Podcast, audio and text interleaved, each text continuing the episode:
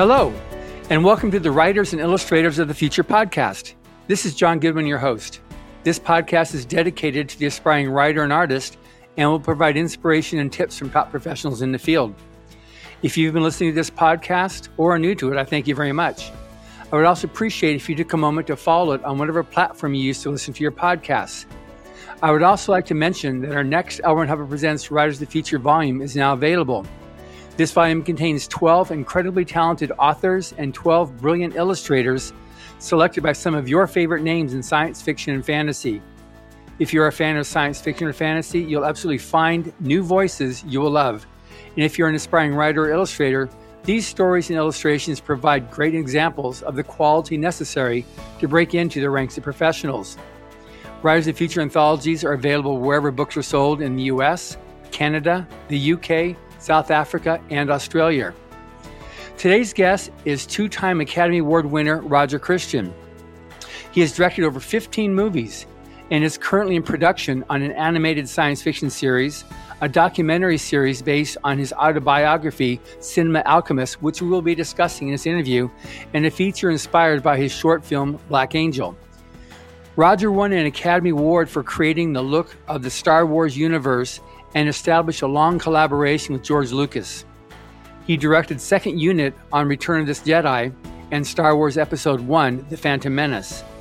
Lucas commissioned Black Angel, Roger's debut as a writer director, to release with Star Wars The Empire Strikes Back in cinemas. Using this immense experience, Christian has lectured globally to mentor students and future filmmakers at universities and colleges all over the world. His second short film, Dollar Bottom, won the Academy Award for Best Live Action Short Film, and he was awarded an Academy Award nomination for creating the look of Ridley Scott's Alien, establishing Roger as a cinema innovator.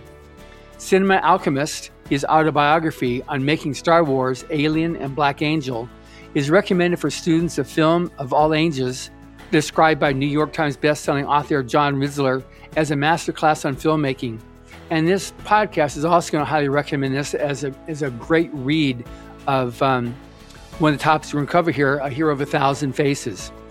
His next book, We Can All Be Heroes, examines the relationship of Luke Skywalker, hero's journey that is connected to a global audience and Roger's own experience through spiritual transformation, written as a masterclass for everyone seeking fulfillment and happiness. That's a serious intro, my word. And one thing I'm I also really enjoy too is he also was the um, director of L. Ron Hubbard's Battlefield Earth, and we will discuss that as well when we discuss that hero's journey that Jonnie Goodboy Tyler does, as we also discuss Luke Skywalker. So, um, welcome, Roger. Thank you. Nice to be see you again, and uh, would be better in person, but there we are. We have to rely on Zoom these days. Indeed, we do. But um, anyway, so I wanted to break this interview into, into two pieces. One is Joseph Campbell's The Hero with a Thousand Faces, since you've been uh, discussing that and you refer to that so often throughout your writing as something that you follow, as something that you observed as a youngster, uh, the, the myths that uh, basically uh, sucked you into uh, that whole realm of existence. So, I guess let's, let's just talk about the Hero of a Thousand Faces by Joseph Campbell and how that impinged on your world and the way you saw things. Well, it's it's the you know it's the title itself translated means there is one story, and it's told in a thousand different ways. And when you go back to legend, way back, even into the Mahabharatas, ancient Sanskrit stories, and you come through Gilgamesh and King Arthur, all the legends. And I think George Lucas relating it to that was um, fortunate in actually having Joseph Campbell as his mentor. And Joseph taught George how to tell a myth, how to bury keys within Star Wars. And these keys are there that actually connect to the subconscious. They don't connect to your conscious level. Mm-hmm. And they are there to kind of help you find out who you are if you follow these keys. And, and you know, the, the subconscious is where it's all at. This is what Joseph Campbell was guiding everybody. and I think, you know, I recognize this from the first film that I was, what I wrote, because I, I wrote it as a kind of poetic myth that connected to the subconscious. And, you know, mm-hmm. I met George Miller, funny enough, the director of Mad Max, at a film festival way back in Avoriaz. And I was in Sydney and he invited me to lunch and he gave me a copy of Hero with a Thousand Faces and said, Read this because you'll fully understand what you did with Black Angel. Because I then didn't know Joseph Campbell. And it turns out that Mad Max, he took exactly from the Hero with a Thousand Faces archetype. So, Mad Max 1, the hero loses the wife and child and goes into the pits in Two, he's lost. He's out in the desert wandering, trying to find himself. And in Mad Max 3, he finds all the children and takes them to the new promised land. That's the hero's journey. So um, he's been a considerable influence on, I think, every filmmaker and uh, writer and everybody. You know, and I, I watch mm-hmm. him talk and his brilliant Power of Myth that was recorded in George Lucas's library he's like a child, his eyes glowing. He is so knowledgeable on every single mythology and culture and everything and how it all interweaves into one story. So, this is the basis for all, actually, writing everything. So, in the Hero Thousand Faces, Joseph Campbell refers to it as the monomyth, which is the, the story of the hero's journey, which, that he goes and makes his full circle back to where he started, but now he's been transformed. And I really see that, you know, obviously in Star Wars with uh, Luke Skywalker, everything goes through because you've got the, you know, I think a lot of us were reduced down to the, or not reduced down, but it's the 12 points where you got departure, where you've got the ordinary world, which he starts with there, and then the call to adventure, refusing the call to adventure, meeting the mentor, and crossing the threshold. I mean, that's just like step by step that George takes that, you know, the evolution of um, of Luke through that, and then he goes to initiation.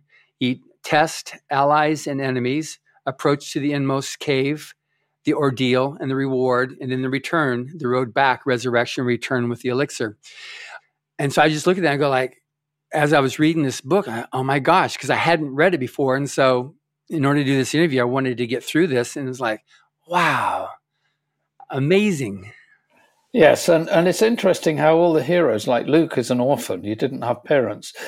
Uh, Frodo is an orphan. He doesn't have parents. Uh, Arthur is actually an orphan because he was taken away and brought up by Merlin.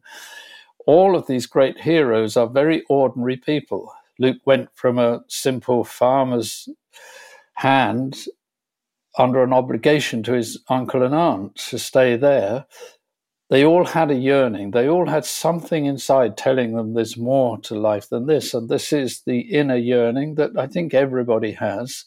Mm-hmm. Um, and you have to follow it. And basically, the journey actually is sacrificing the ego, getting rid of the ego, which is where all of the journeys, you can see it clearly with. With uh, Luke, especially when he meets Yoda, and um, he's trying to get rid of fear. And the basic yeah core of all these stories is the fear the fear of going to the unknown, the fear of love, the fear of everything, which is the mind telling you, and following the instinct, which is the heart. That's right. the hero's journey again. Yeah, and it's um, interesting at the end because I was like, why did Luke leave? You know, and and then you get to the end, you know, and I was at the end of the book, like, the hero does that. That's what he does. He, you know, he he goes on his his own way, and that's similar to like I had a problem with in Battlefield Earth how Jonnie Good he leaves at the end, and I realized, dang, that's the hero's journey. That is what happens there. You know, yes. Um, you know, because you see later on at the end of the of the number nine where you know or other stuff where Luke's now out on some island on a rock, you know, and he gets pulled back in to, to help something, but he's he's moved on. He's like, you know, he's moved up to the next level. He's returned and then he's moved on. Yes. and it's the same story. Yeah, Jonnie. Jonnie was. Um, I always equated him to being like the indigenous Indians, and um, that's why we had him living in the wilds. He's he doesn't have parents. He's living there, and he's got a yearning, and he goes off to the yearning, and that's where he returns to with his wife and um, and happiness, simple, but the ego's gone, and he's his that's his instinct. It's look at Buddha. Buddha went all over the world trying to find what it is and interviewed people and met people, and then he ended up sitting under a tree and found it all inside himself, and there it was. So that's the it's the hard thing, but it's the thing that we are duty bound to try to work towards in everybody's life is to really is to find out who you are. Yeah, and it's amazing because like with I mean, with Luke and with Jonnie, they both have mastered. I mean, Luke is a, as an expert pilot. You know, he's he can do this amazing stuff. He's using the Force, but he's he's mastered technology, and then and the same thing with Jonnie. He's mastered all the technology. He's learned the stuff, and he's been able to defeat these huge forces. But and ultimately, it's that finding of self, uh, that redemption, that you know, that he's just he just wants to go back. They both just want to go back and just now, I guess, moving up to the next higher level of of, of awareness or just a, a, simpler life. You know, just need to have all these complexities and stuff. And he's he's they're both happy. Yes, and I, I think it's you know it, it's in the end trusting your instinct, trusting that that is the right way to go. But you have to break down all of these voices and negatives and all these things that keep telling you, no, no, no, no, that's not right. This is what you're being told. This is what you've been educated. This is what everybody around you is saying. Don't do that. It's yeah. learning to trust.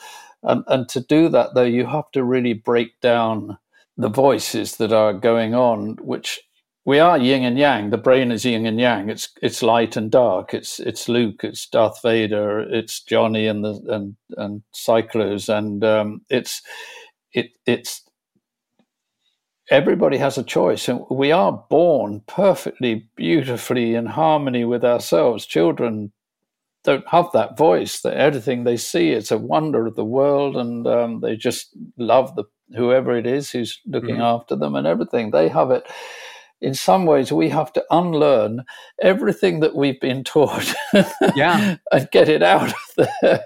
You can only do that through meditation. That, that's what i found out. That's the only way to do it. And however that is whether you're taking a walk in the woods or looking out of a window at a cloud whatever you're doing to go back to the source which is you.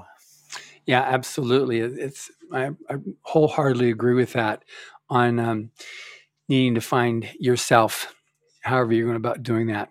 Now you've got an just before we did this, you sent me a, an intro. Uh, we can all be heroes, and I think this is fascinating. I'm sure some people know, but most people um, don't. Some of the history of, I mean, because you won your Oscar for art design for the for the set design for Star Wars, at least your first Oscar, and um, what you said in here was Creating the now familiar look of the used universe and the symbolic lightsaber was like plunging deep into the mysterious depths of mythology. Reading the description of Obi Wan Kenobi opening an old trunk and gifting Luke Skywalker his father's laser sword, as we call them, connected deeply. I recognize that just as Excalibur is the iconic image for King Arthur, this would be the iconic image for of Star Wars. I found the graphics. Well, anyway, let's just go into how yes. you actually put it together. So I'm not going to read. I want you now no, to no, tell. that's like, okay. Yeah, we yeah, know that. Yeah. So it's, how you put it together, how you create it, that's just it's fantastic. What, what you had to overcome with zero dollars to put together the most iconic set that exists in cinema.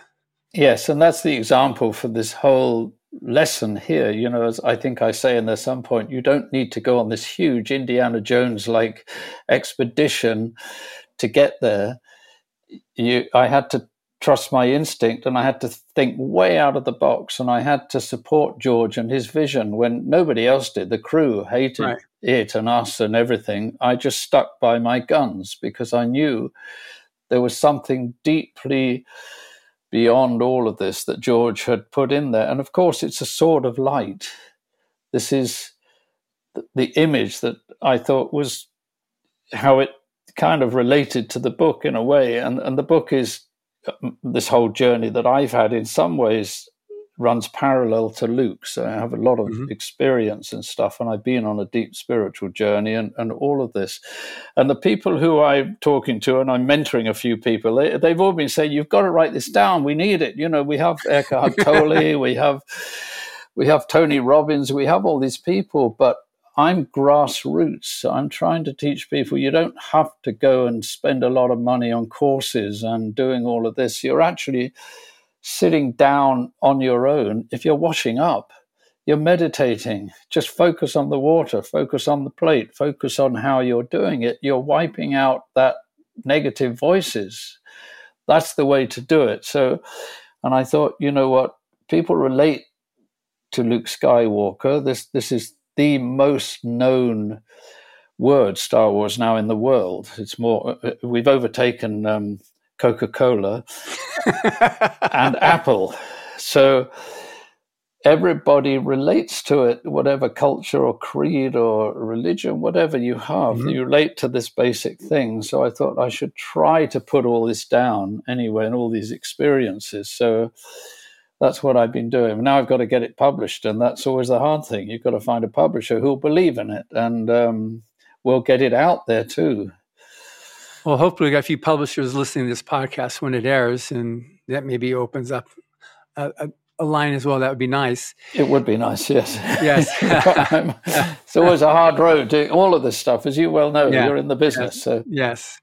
So now, one of the things that people might not know is how'd you create like what was the inspiration how you created the lightsaber? Because that's that's just fascinating. Because we've all uh, at least anybody who's watched any any serious amount of of uh, science fiction movies like you've got 2001 space odyssey it's very clean very crisp and it, it creates this concept that the future is going to be very pristine very plastic you know hard lines uh, hard lights. There's not so much color.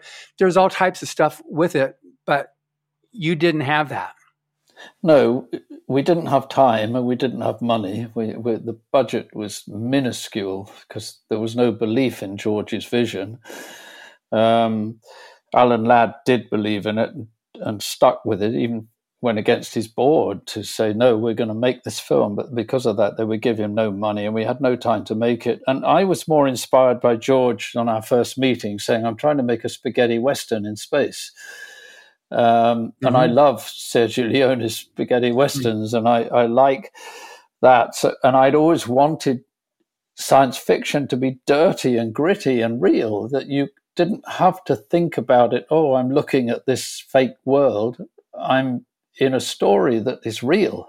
Yeah. And that was what inspired me to go out and make everything, you know. And so I had to invent new ways to do it, because like, I didn't have any money. I couldn't make the sets, so I, I got old airplane junk and broke it down and stuck it into the sets. And um, I had to do the same with every weapon. I couldn't afford to make the weapons, nothing. The Stormtroopers blasters, they're World War II Sterlings, and I just adapted a tiny bit.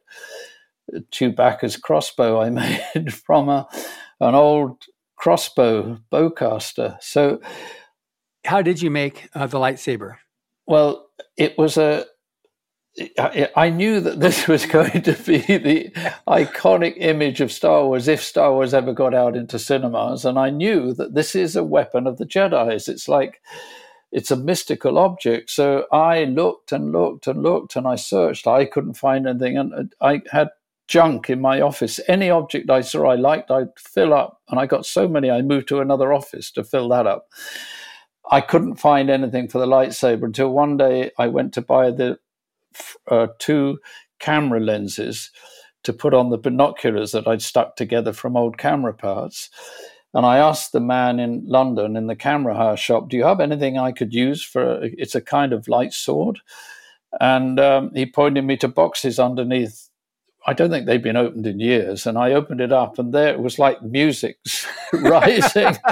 and uh, the Holy Grail, there were three of these Graflex handles, and they're this side battery holder that clips onto a press camera from the 30s and 40s. And I looked at it and held it and thought, I, I, I could just use this. It had a red button. Something that's designed for something else for a purpose looks beautiful, but you don't know what.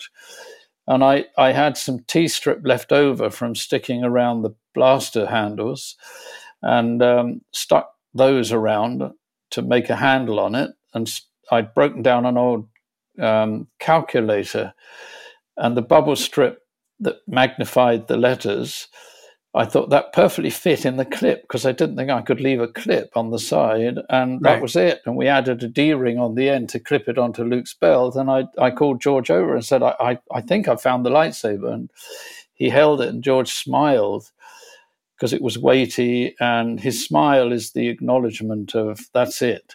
Yeah. And that was how it became about. And I made a couple more then on the spot because we had to have one we had to put a dowel in with painted with um, front projection paint to try to get a glow on set, mm-hmm. which they used. And we, we had made the rule that they the blades should not cross each other; they should behave like swords.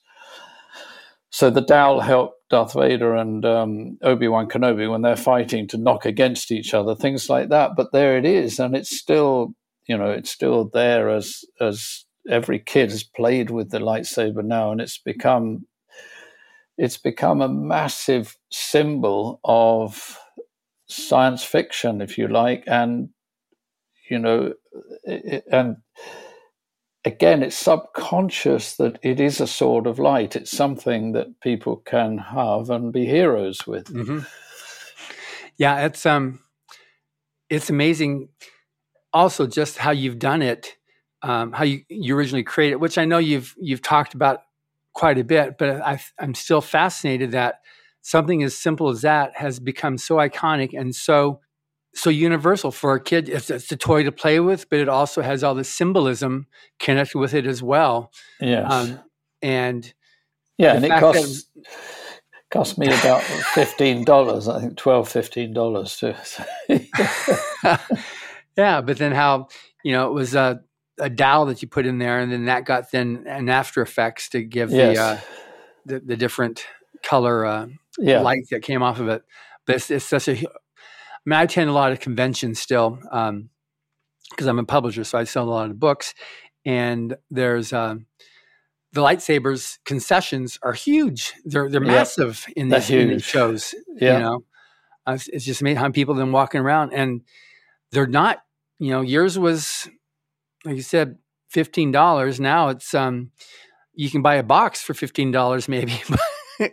no, now the hundreds of lightsabers are hundreds, and some yeah. of them seven hundred dollars, eight hundred dollars for these things. Yeah, they get, and now when you've got the the double lightsabers, um, they're even more expensive. It's just amazing how much people will spend for these things to have it, and uh, they have different levels. The shatterproof, the with or without sound. It's just amazing. Yeah, it's it's uh, it's fantastic. You know, it's like you know, you, but again, you go back to the history, and it's a very simple, and it's uh, and it has given kind of birth to something that's very important. I think it's very important. It's the whole of Star Wars, and the lightsaber represents. You know, we we are in a troubled world, and Indeed. particularly Star Wars gave something to believe in for everybody in the world. And that's why I go, whatever conventions and fan everything and everything, I treat all the fans with great respect because they found something. And that's often just alone, it creates a dialogue between a son and a father, a daughter and a mother, or vice versa, daughter and father and son and mother. It's creating dialogue that sometimes yeah. is broken down, but they, they have a common thing with the lightsaber and Star Wars. So I'm That's, I'm yeah, I'm humbled to be part of that. Oh, absolutely. I had a recent guest on um, Dan Farr who owns uh, Salt Lake City FanX, and he also recently bought then Tampa Comic Con and Atlanta Comic Con and Indiana Comic Con. Oh, good. And his whole thing is he, for him, fandom is that I guess it's a quintessential element that's needed right now to help mend. Um, you have so many fractious elements in society right now. You've got the left and the right in politics. You've got the various um, you know, gender issues, you've got education issues, and all these different issues.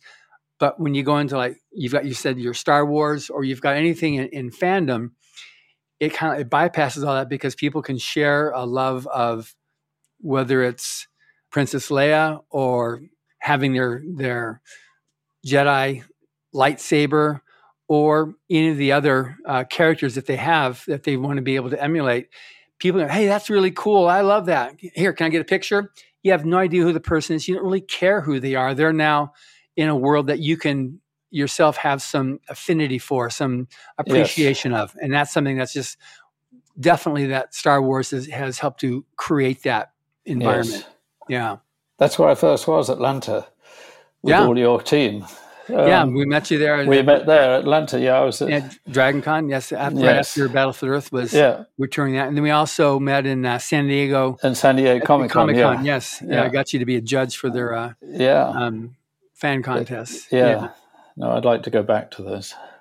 Yeah, that's um, you're. Uh, if you're interested in one of these things here, I can definitely because I'm at this point I'm very good friends with all the owners, and yeah, yeah, no, we'll, we'll talk later on then. Okay because I've got um, it would be like a no brainer to get you to come to these things. Yes. I can assure you. Okay. So anyway, so now you've again, this is the writers and illustrators of the future. So the contest was originally created by. Ron Hubbard, and you have your own appreciation of L. Hubbard because of Battlefield Earth. Had you read the book before you did the movie, or how, or that became as a result of being approached on the movie, or how'd that fit in on reading the book?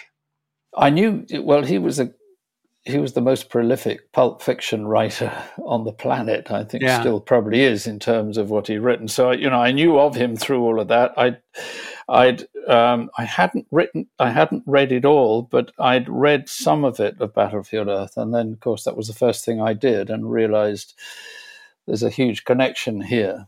Um, yeah.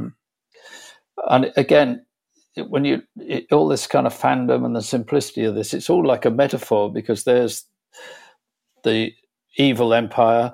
Yeah. There are the evil Psychlos, and then in amongst it are the organic kind of people who are the real people, and that's the fight, and that's the fight of the world going on right now. So it's uh, um, it all ties in, yeah, in the writing.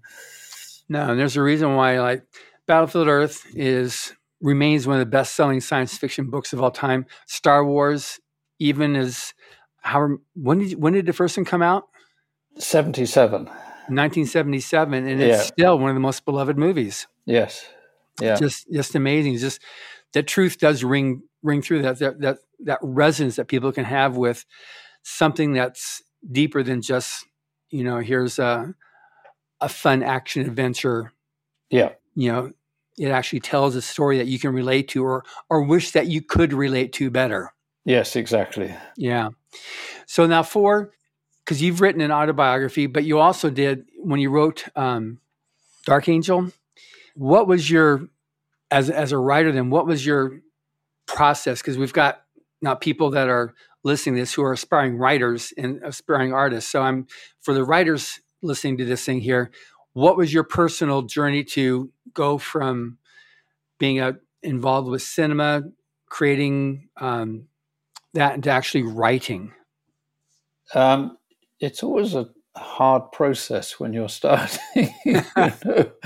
But um, I realized uh, it, it, it, came about because I'd gone back to film school and I thought, you know what, I can't talk anymore. I've got to do something. I've got to make something and show people. You have to do that. So I thought, right, I've got to sit down and write something. And then I really thought, what do I love? And I loved King Arthur. I loved mythology. I loved that arena. And like George Lucas, my hero was Kurosawa, the great Japanese samurai director.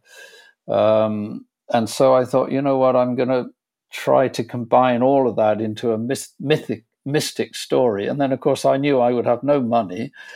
Um, so I realized I couldn't. So, and I, I also, I kind of watched with second kind of favorite director was this Italian Tarkovsky, and Tarkovsky made these stunning films, Mirror and um, Nostalgia, a lot of different films. he only made films for the subconscious. You couldn't sit in the cinema thinking, "What's this story?" You had to let it go and absorb it. Mm-hmm. Um, he got Academy Awards. I mean, it's a very famous director.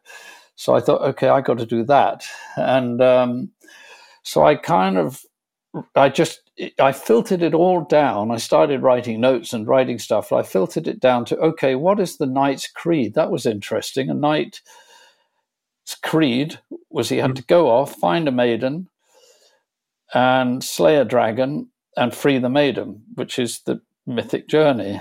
Um, so I kind of based it on that and made a full circle of how, and again, I, I was having trouble. How do I start this and end it? I got mm-hmm. it started and I got the middle, I got it going through. And then I went back to another favorite book, um, William Golding, who's a fantastic British writer who wrote this book, um, Pincher Martin.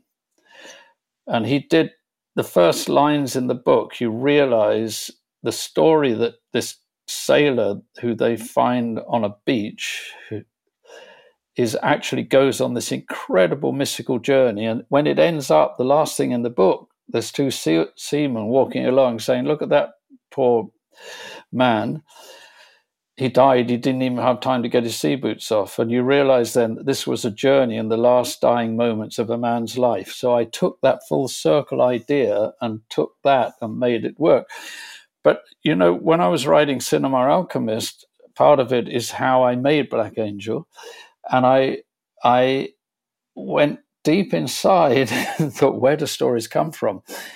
I when I met George Lucas, who was in Gaia in uh, Guaymas in Mexico, mm-hmm. we were working in, in, fierce heat, terrible conditions. Several of us got paratyphoid. I was on the point of dying. They shipped me into a hospital and um, stuck with intravenous tubes and everything. I remember a poster of Scotland on the wall. I don't know why, but it was there. And I remember the point whereby I thought, this is it. I was so weak and ill, I thought, well, I'll just give up. And then I remember this point where I said, no, I'm not going to end it here. I've got too much to do. And I made this vow and commitment to myself, and I got well. Yeah, it was when that air bubble was going down the tube. There was an air, like... well, that was the point. It was a web double in, in the intravenous tube, and I was watching it. I knew when that goes in the vein, you're dead. And I was watching it, thinking all of this stuff. And the nurse came in and, and went, oh, and, and fired it into my arm. And I waited for the explosion, and then later translated because none of us could communicate that that was a different vein. But that was the inspiration there was Scotland because I, I did what Kurosawa did, where he used Mount Fuji as a huge dramatic part of his stories. I went and used Scotland that no one had ever filmed before with its mystical beauty and cinemascope, even though we had no money, but I got the lenses and an old camera mm-hmm. and I did it. And the story relates to a knight's death. The Black Angel is death, and the knight can't beat him. Um, and he rescues the maiden by doing that. I couldn't afford a dragon, so I, we made a bat that was on the helmet that flew off on, on the on the shield of the of the of the knight. Um, so it came from all of that being mixed together. But in the end of the day, when I look at it now, it's from whatever was inside me. It wasn't an outside story. I wasn't trying to copy anything else. And that's mm-hmm. what I always encourage writers now to find those stories that you believe in so much, you have to go and tell it. Because I get asked all the time, "Oh, how do I be a film director?" And I say, "That's you're not going to get an answer. There's no question there. If you tell me I've got this story, I've got to tell it. How do I do it? What should I do? Should I animate? Should I? How do I tell this story? Now you've got a, a, a mentor going on a ship at, how to do it. So um, it's interesting because I've kept the original scripts, everything that when I went up to Scotland with coffee stain scripts and everything, you know, and I made it with a crew of nine and, and no money. Uh, got it made. And again, it was a commitment, a dedication. And I was lucky enough that George commissioned it, which had enabled me to get the finance from the British government. We got £25,000 grant for emerging filmmakers. So I kind of tied it all together and just went and did it. And, and it was it was a leap of faith. yeah, yeah. But you know, the result was John Boorman before he made Excalibur. I got an invite to go down to Pinewood Studios to the biggest screening room. The, his entire crew was there, and he said, "Roger, I'm showing the crew Black Angel, and this is what I want." And my DP was with me. He was out the back throwing up in fear. And, uh, you know, I said to John, look, I had a crew of nine people. You're going to have 200 people and toilets and everything. But he said, I know, but that's what I want. What you've done is what I want to put into this. Um, and it's not through ego or flattery I'm saying that. It's because John is also a fantastic fantastic filmmaker who's made incredible movies that are so individual and so powerful that um, he recognized something that mm-hmm. was deep below the surface. So now, someone who's an aspiring, we'll flip it over now to um, art. So, as, as, an art form, creating um, movies, but also just from the art, because you started off, Star Wars started off, you had those paintings that were done that were the um, George worked with Ralph McQuarrie. Yeah, Ralph McQuarrie. Genius. With the, yeah, with these paintings that then sparked what you then did and creating the, set design.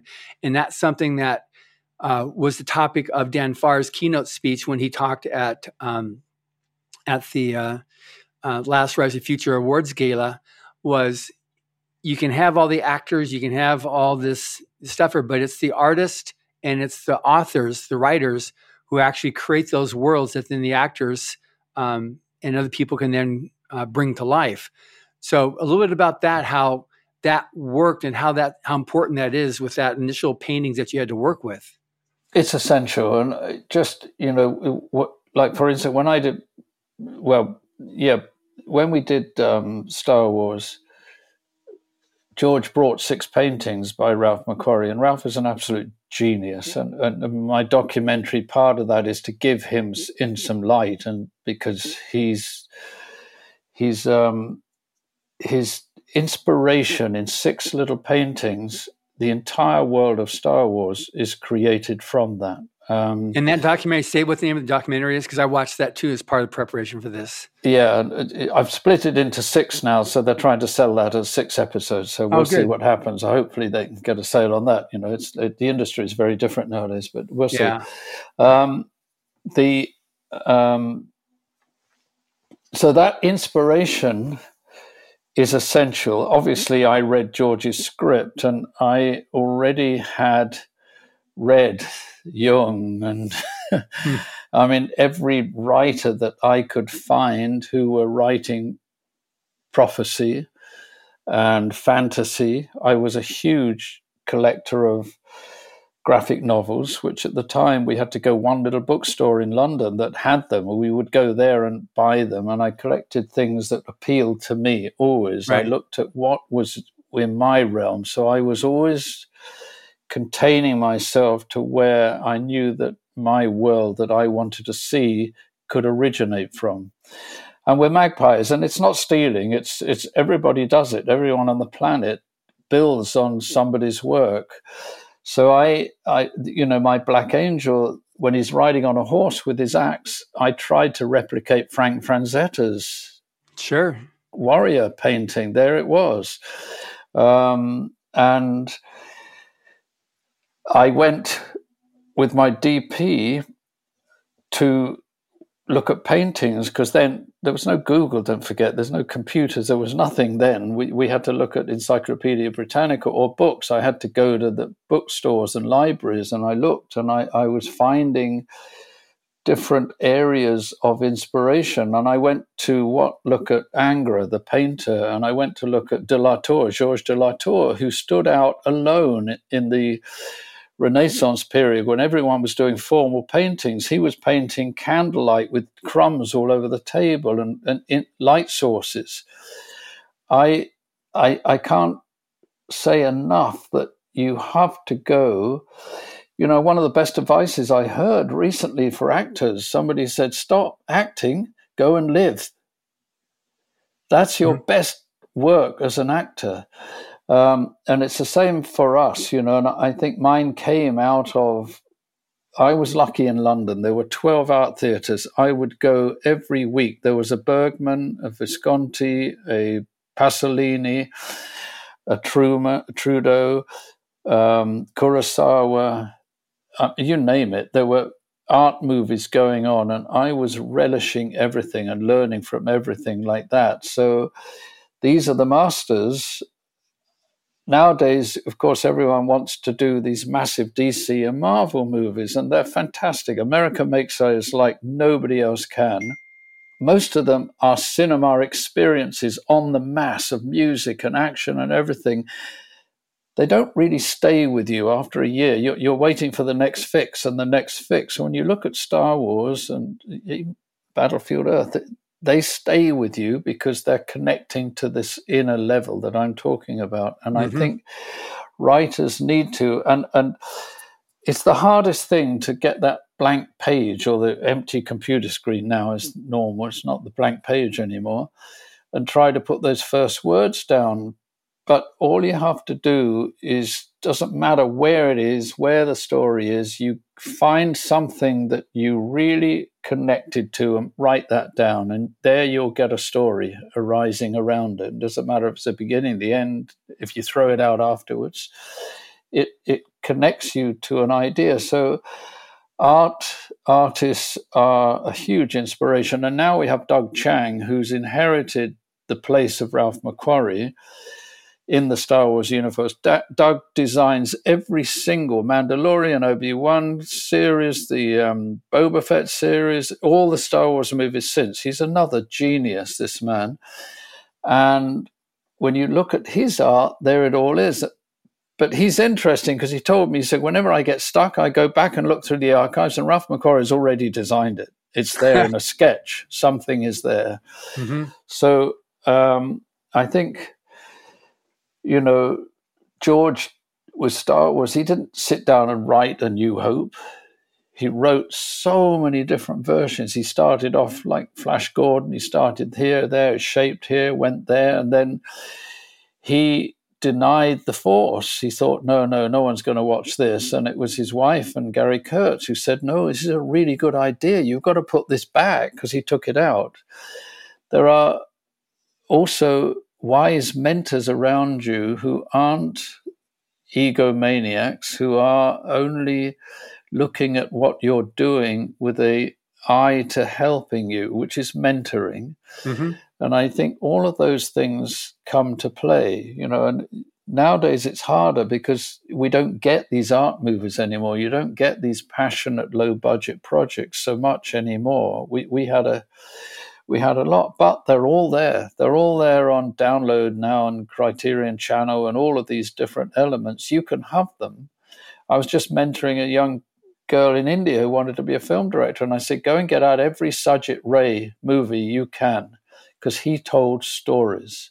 And they might be a story in a village of a very simple thing, but they're so powerfully emotional. And he got Academy Awards for it.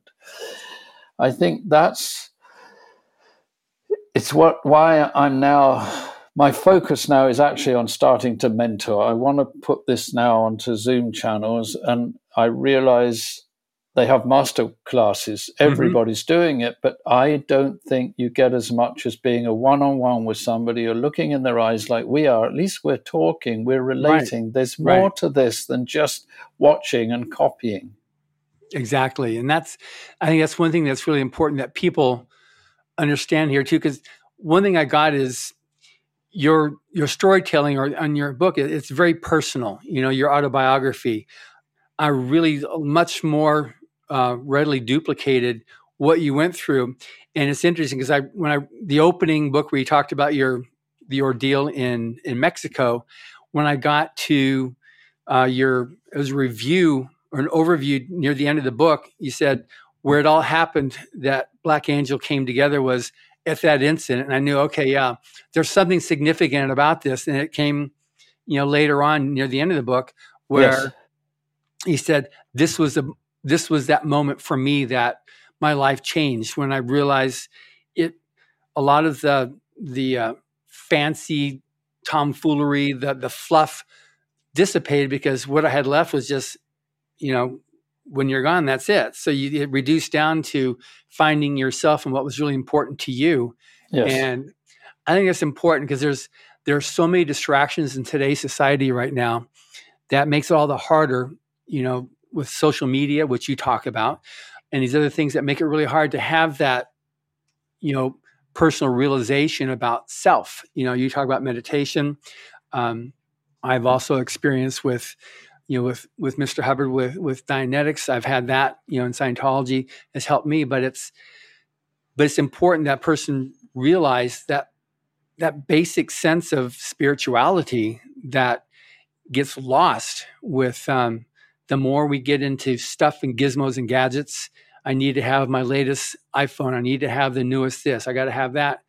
And losing, and especially now with with the recent pandemic, you know, with people getting out of touch, being forced to isolate.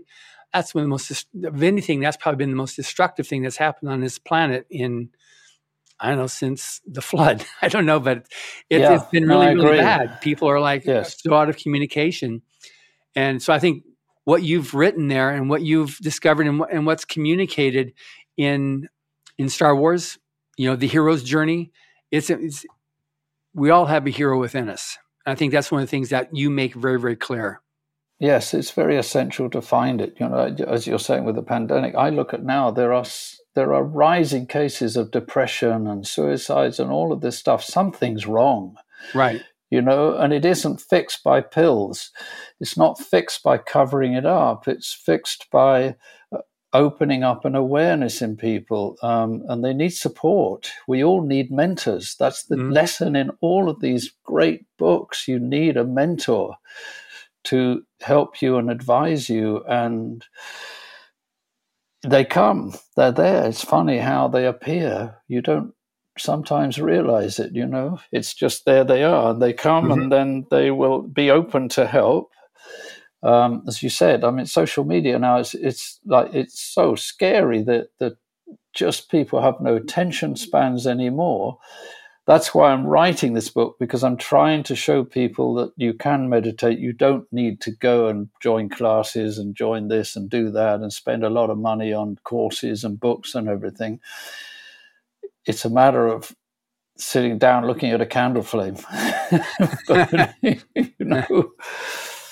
Okay, now you've also, you know, directed other films like Life of Brian. You know, Monty Python is such a different universe than Star Wars, um, or uh, when you when you created Alien, you know, worked on that and almost and almost was nominated for an Academy Award. How does that? What would be the underpinning to just the span of types of, of movies that you've created and worked with and have been such a major influence on?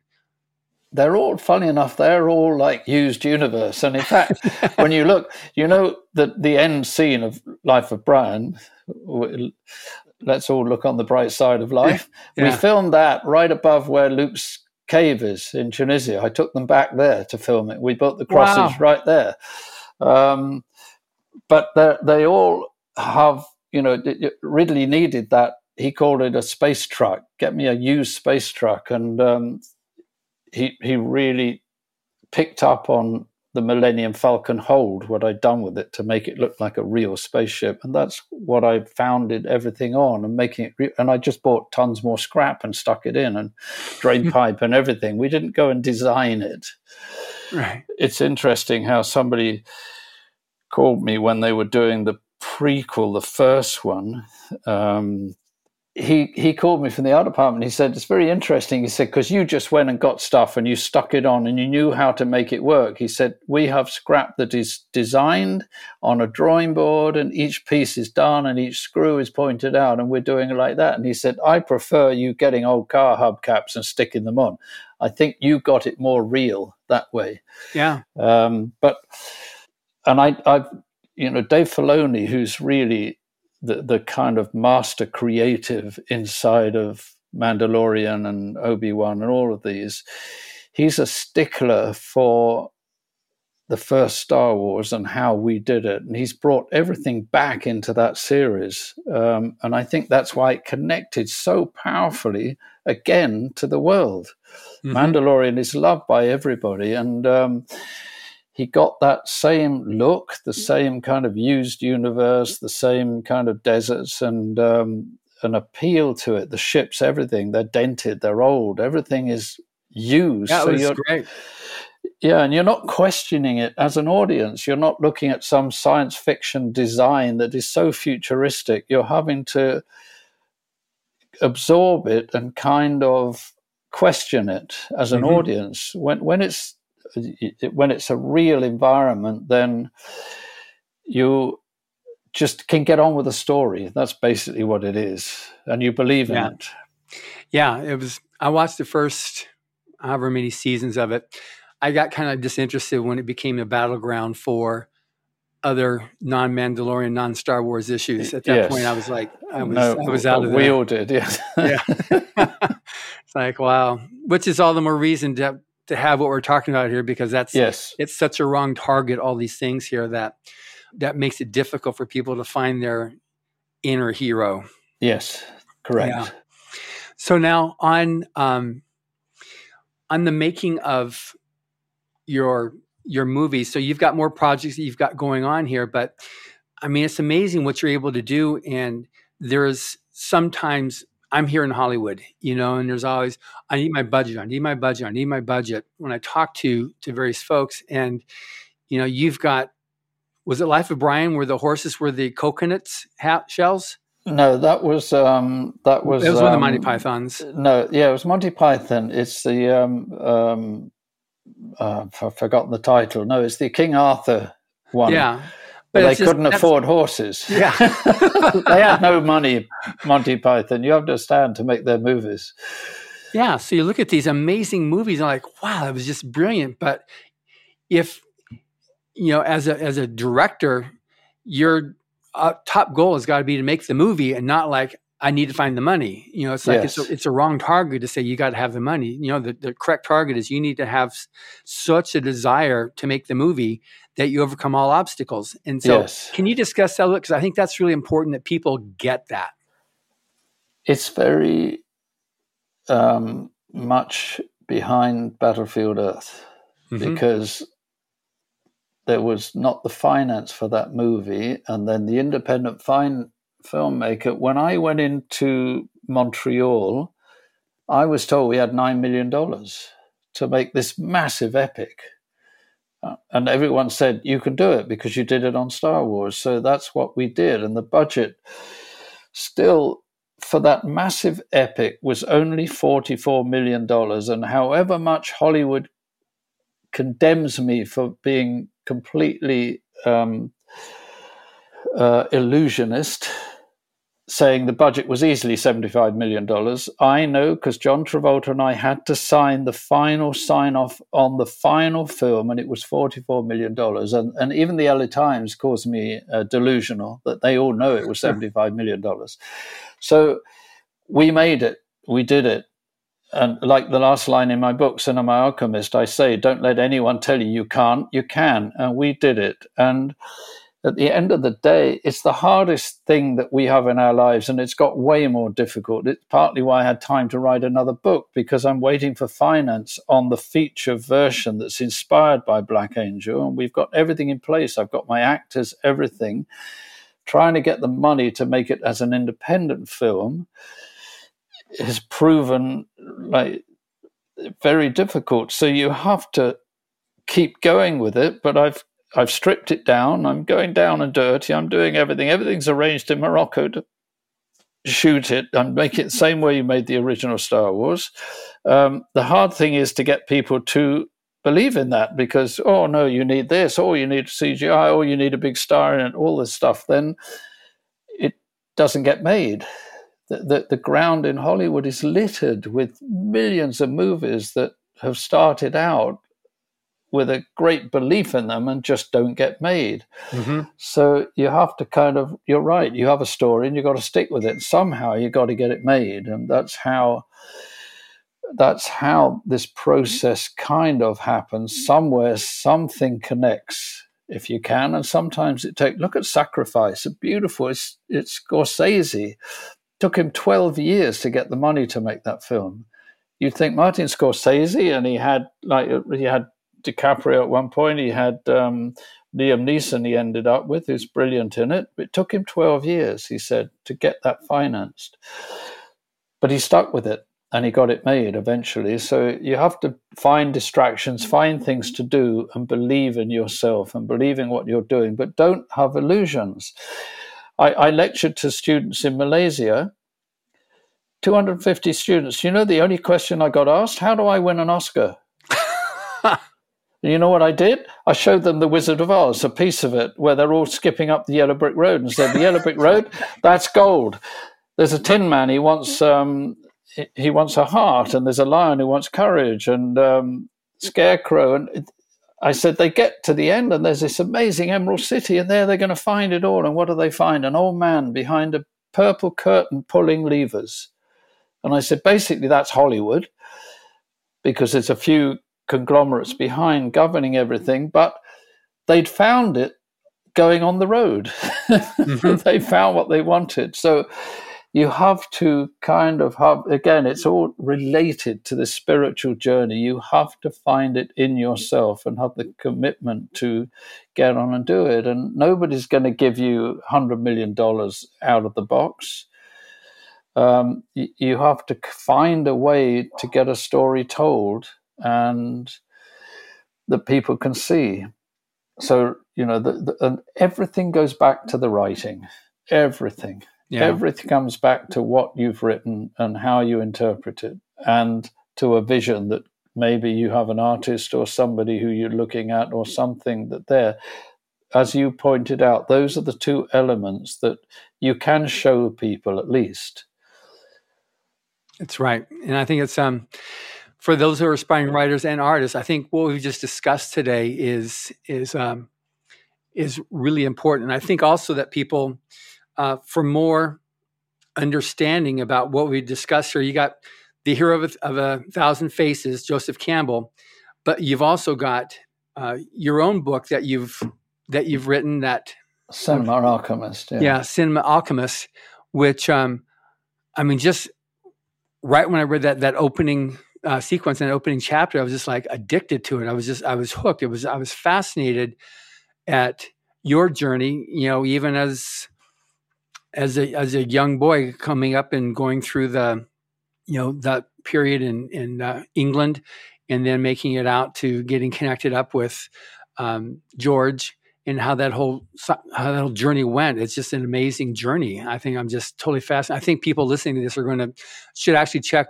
check this out. And then whenever this movie makes it out or the your documentary, because I really enjoyed that.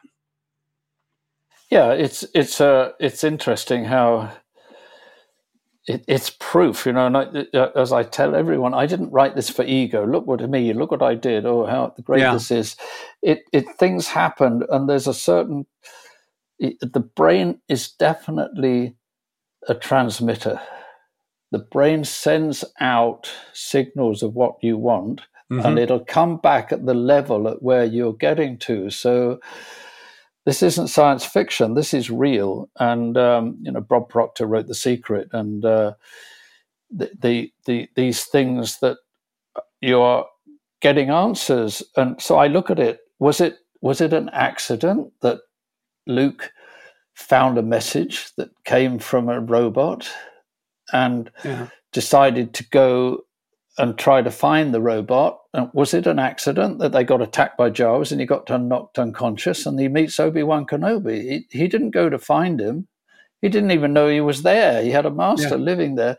These are exact kind of illustrations of how things will come to you yeah. if you can really believe and elevate yourself into those levels. Which is amazing. And with that, We've come to the end of our hour here. oh, yes. Okay. Thank you Part so very two. much. yes, exactly. Part two will definitely come up. Well, we always have great times, you and I. So, uh, absolutely. Uh, yeah, I look absolutely. forward to some more. Yes. And thank you for listening. Subscribe to the Writers of the Future podcast wherever you get your podcasts. We've also been syndicated on the United Public Radio Network, where you can find these podcasts as well.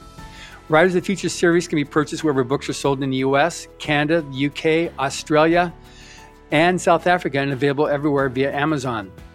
We're especially appreciative of our sponsor, Carnation, for supporting this podcast. Carnation has been making delicious milk products for over a century and is still going strong. Writers and Illustrators of the Future are contests created by. Ron Hubbard to provide a means for the aspiring writer and artist to be seen and acknowledged. It is free to enter and open to amateur short story writers and artists of science fiction or fantasy. Again, thank you very much, Roger. No, it's my pleasure, and I really enjoy it. It's good for me. It's it's another practice for mentoring, you know. That's good, absolutely.